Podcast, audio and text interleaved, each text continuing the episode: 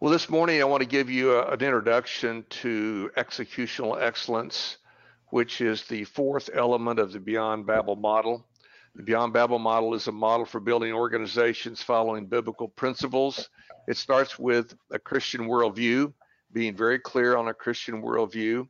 And uh, secondly, it goes into uh, building with equally yoked leadership teams. Uh, thirdly, uh, you want to learn to build strategically, which is how God builds. And the fourth element is you have to execute your plan now. You have to execute with excellence. So those are the uh, first four steps of the model. The last step is customer validation, where the customer validates that you've indeed delivered excellent value and you have discerned the will of God.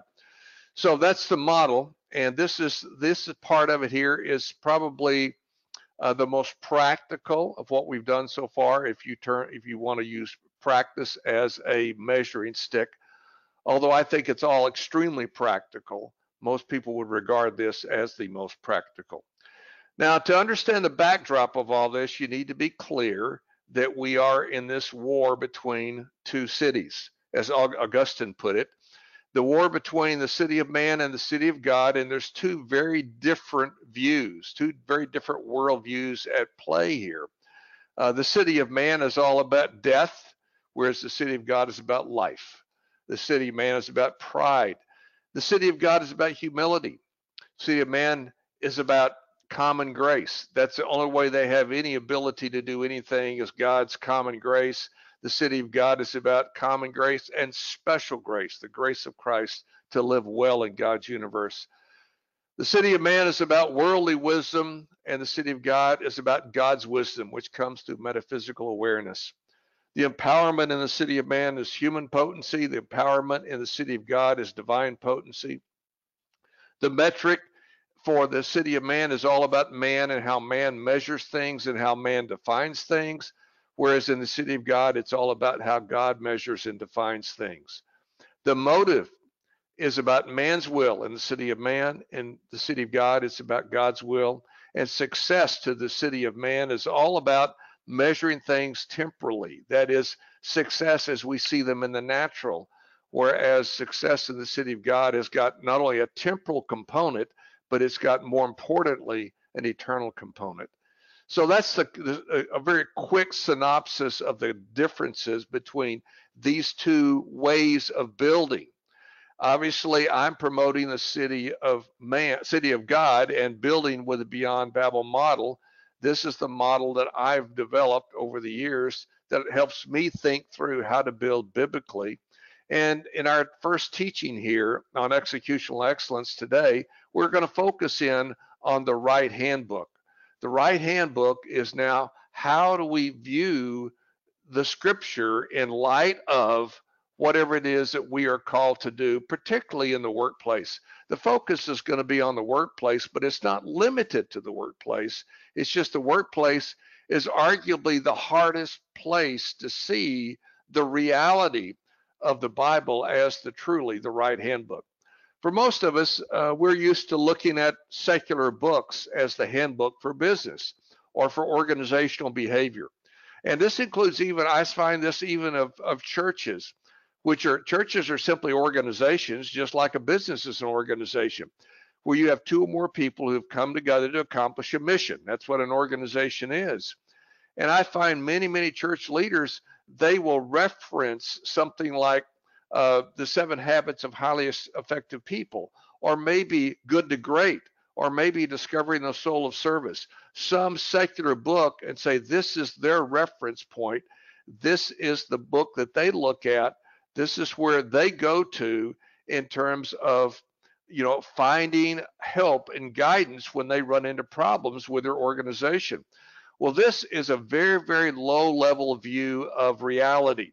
And I want to say, arguably, it's a very incorrect view of reality because God has given us a very profound handbook that is far better than any secular book you can find. It's far better than all the secular books together. And that is the Word of God. And an example of, of, of this reality can be seen in the story of Marion Wade. Marion Wade had a near death experience in 1945 He was in the hospital blind initially, and he was in the hospital for a year. And most of that time he couldn't see, and, he, and for a while he didn't know if he was even going to live.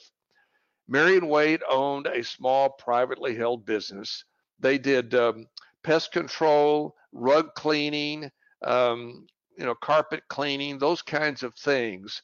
Uh, it had been, they had been in business about 15 years. There may be five or six employees. It was a home-based business. Marion Wade was a very committed Christian. He had come to Christ in 1930 and very quickly became one of the leaders in his local church. His pastor saw him as the model Christian. But when Marion Wade had this industrial accident and he's sit, laying in the hospital bed, can't see, and he's focusing on the Lord, thinking about what what's going on here, what's going to happen. He spends a lot of time praying and reflecting on Scripture. Now, Marion had already memorized a lot of Scripture and taught a lot of Bible studies, so he knew a lot of the Word. And as he began to reflect on the Word, he began to really talk to the Lord about what was going on in his life. And he had a, a eureka moment, a pivotal moment where he recognized something he was reflecting on Joshua chapter 1, verse 8, where it talks about what prosperity is and the predicate for prosperity. The, the text says the book of instruction must not de- depart from your mouth. That's referring to scripture. You are to meditate on it day and night so that you may carefully observe everything written in it, for then you will prosper and succeed in whatever you do. Now, Marion wanted to be prosperous. He wanted to succeed. Now, maybe he didn't have the right agenda, but the Lord used this to convict him. As he looked, looked at this text, he realized the predicate for this prosperity and success was meditating on the word day and night. Now, he knew at night that's what he did. Now, he lived at a time before TV. So after dinner each evening, he either led a Bible study or he was preparing to lead a Bible study. So he studied scripture virtually every night before bed. So he knew he was doing it at night, but he realized that during the day, I'm not meditating on the word. I'm not focused on the word. In fact, I'm running my business just like everybody else. So he came to this conviction of how wrong that was, how out of order that was. And so he repented. Now, interestingly, his pastor is nowhere in this conversation with him. His pastor thought he was doing great. It was Marion that came to the conviction that he was not doing great. He really faced the reality of the Greek dualism that was in him. That is, the Greek dualism that was giving him permission to live like a secular person in the workplace, but live differently than in his personal life and his church life. That's the permission that we get from Greek dualism that separates spiritual and physical reality and exalts spiritual reality to the point that it has no place or no bearing upon physical reality. It separates them. The reality is God is a spirit being who's created everything. He's created the physical and he wants to be Lord of the physical, just as he's Lord of the spiritual. And so when Marion saw that and realized the key to living well in the workplace was living based on the Word of God, he realized that the Bible had to be the right handbook. Now, the problem was he was buying into the culture and to the way the culture thought, the way the world, and everyone he knew, including the professing Christians who were in business, they thought like the world. And basically, their view of how to gain knowledge and wisdom in the workplace, how to solve problems in the workplace was through the process of rational empirical pragmatism. And I'm going to explain that in just a minute, but to kind of set this up, you need to understand that rational empirical pragmatism is ultimately rooted in atheism. It is an outshoot of atheism. And when you realize that theology is the foundation for everything in life, and it drives the philosophy of life, which is the way we think about life. It drives the value system, the things that are important to us in life. It drives the principles, the way that we express values. It drives the practices, the things we actually do, and that drives the results in life. This is the way the universe that God has made works Theology drives everything. So if you are a Christian theist, truly, that drives everything in your life, not just your personal life, not just your church life. It's got to drive your workplace life as well. Now, as I mentioned, the common view of how to solve problems today is not to begin by looking at the Word of God. It's to think and look at our experiences and be very pragmatic. That's called rational empirical pragmatism because that is the way people function today. They think the world is so complex, we can't, there's no one source for all the wisdom we need. We have to be good thinkers. We have to really learn from experience and we have to be very pragmatic. So that's that's common. This is the way things work. So let me just show you this this model here for rational empirical pragmatism. Rational has to do with being logical, being a thinker. That is big. And you certainly want to think. Okay. Secondly, being empirical now is all about your experiences.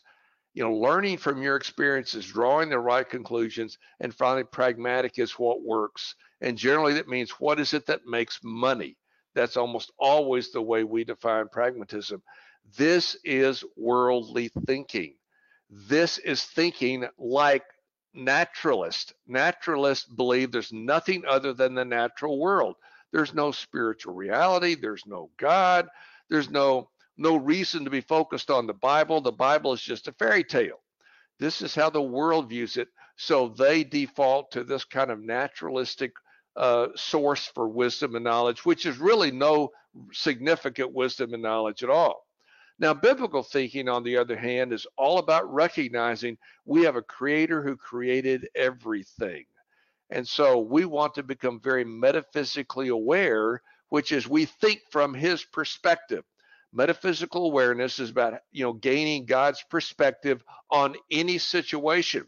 If you have a, a pricing problem, what is God's perspective? You have a strategic problem. What is God's perspective? You have a customer problem. What is God's perspective? You have a vendor problem. What is God's perspective? You have a, a organizational problem of any sort. What is God's perspective? This is the way to properly live in a created universe where God is Lord of all. So success, true success is alignment with God. And a great example of this could be seen in Second Chronicles chapter 27 verse 6 it's become kind of one of my favorite verses. It's referring to King Jotham, a king of of the of the southern uh, two southern kingdoms or two southern uh, uh, Israel, which um, we call Judah. So Jotham became mighty because he ordered his ways before the Lord his God. Now, to become mighty is to be strong, is to become very settled, very secure, very orderly, very excellent at whatever it is you're doing. And the way he did it is he ordered his ways. All of his practices reflected Christ. It reflected sound thinking theologically. And that then worked out through the organization in all of its practices and led to the results that he achieved. So, this is, I think, the way to properly think biblically about how to prosper in God's universe.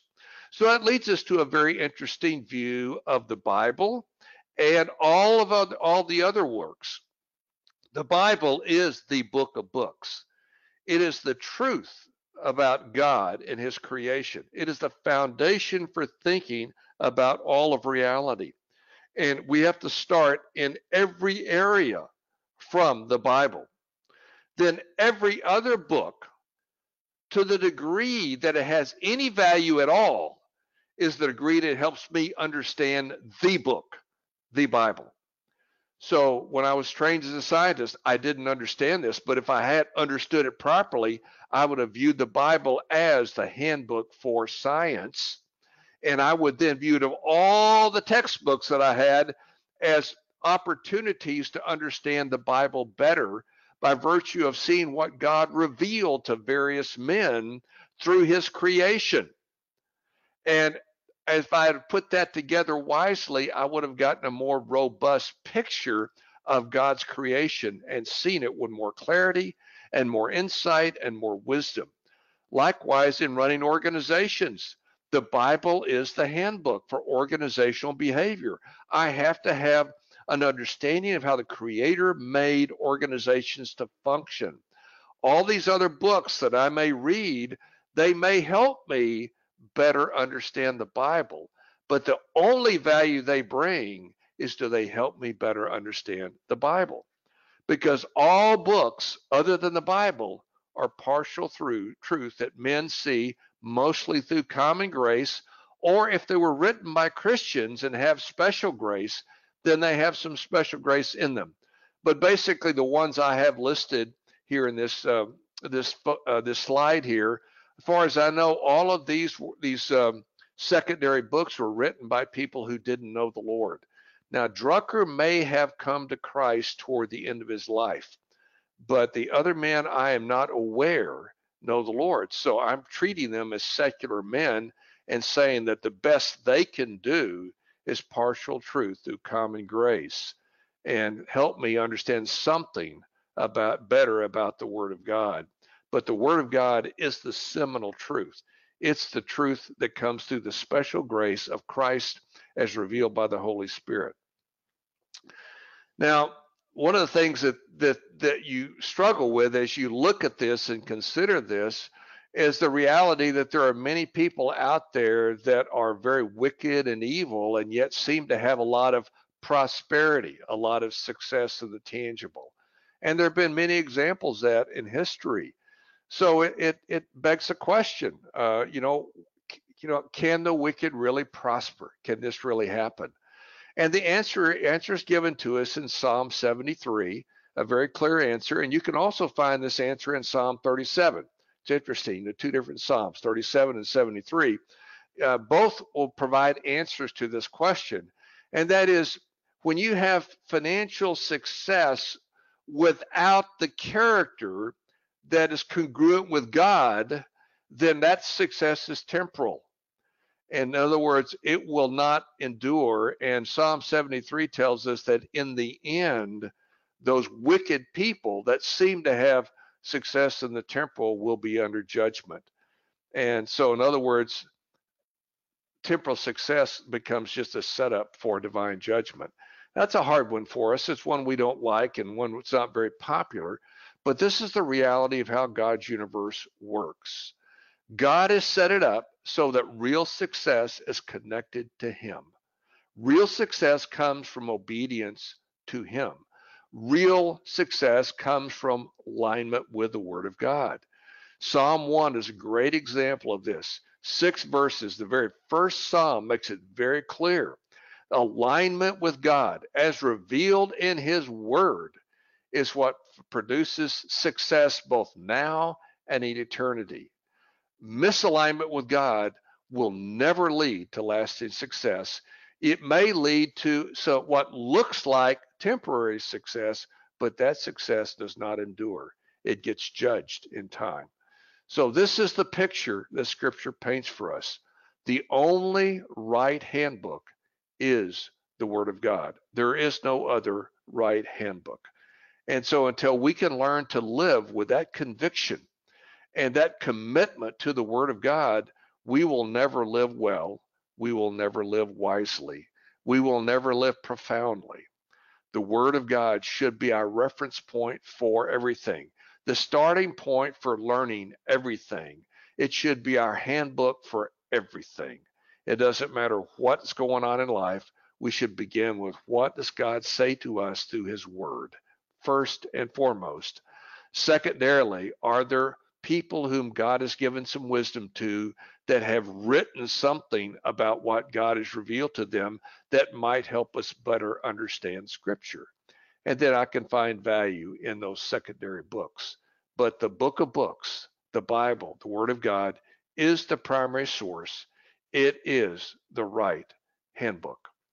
So I've got a little exercise for us here. So let me just take you through this real quickly. I want you to rate yourself on a scale of 0 to 10, where 0 is very low and 10 is very high.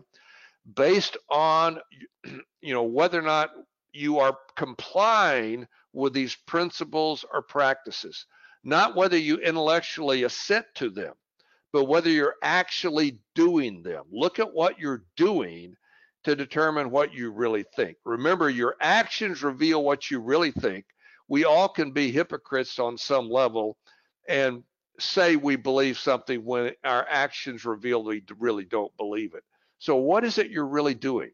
So, I'm going to read these and um, ask you to score yourself on a scale of zero to 10. These are statements I believe are true, either principles or practices that align with the presupposition that the right handbook is the Word of God. Okay, the first one is the most complete revelation of God is found in Scripture. Secondly, the revelation of God in creation is best understood through Scripture. That means science, any kind of empirical study, is best understood first by beginning with Scripture and then looking at empirical results or looking at what God has revealed to other people. Third, all books are valuable to the degree that they help us better understand God's revelation. That is, that's the way I find a value in any book is does this help me understand the character and nature of God, the works of God better Third or fourth, spiritual reality drives physical reality. We have a spirit being God who created everything, which means spiritual reality is the more fundamental reality, and physical reality is a manifestation of underlying spiritual reality, which is why ultimately theology drives everything. Your personal theology, the theology of an organization, the theology of a culture, the theology of a family whatever that theology is, it will manifest in physical reality. The root issue of every situation is always spiritual. It's another way to kind of say the same thing. You have to be able to see what spiritual reality is driving any particular result that you're looking at. Enduring prosperity in all of its nuances is the byproduct of alignment with God. The prosperity of the wicked is a setup for judgment. Rational empirical pragmatism has value when subordinated to scripture. In other words, I didn't spend much time on this, but rational empirical pragmatism is not totally wrong, but it's not the primary source of epistemology. It is a secondary source. The Bible is the primary source. Rational empirical pragmatism is a tool when submitted to the Word of God, can be helpful, but it's not helpful independent of the Word of God. Rational empirical pragmatism disconnected from Scripture is deceptive. And finally, the right handbook for organizational management leadership is Scripture. This is the right handbook for everything, including organizational leadership and management. So may the Lord give us all grace to learn to live with a very high view of Scripture, a very profound commitment to the Word of God as His greatest revelation to us, and therefore the greatest source of truth about who He is, why we are here, and what it is He's called us to do. In Jesus' name, amen.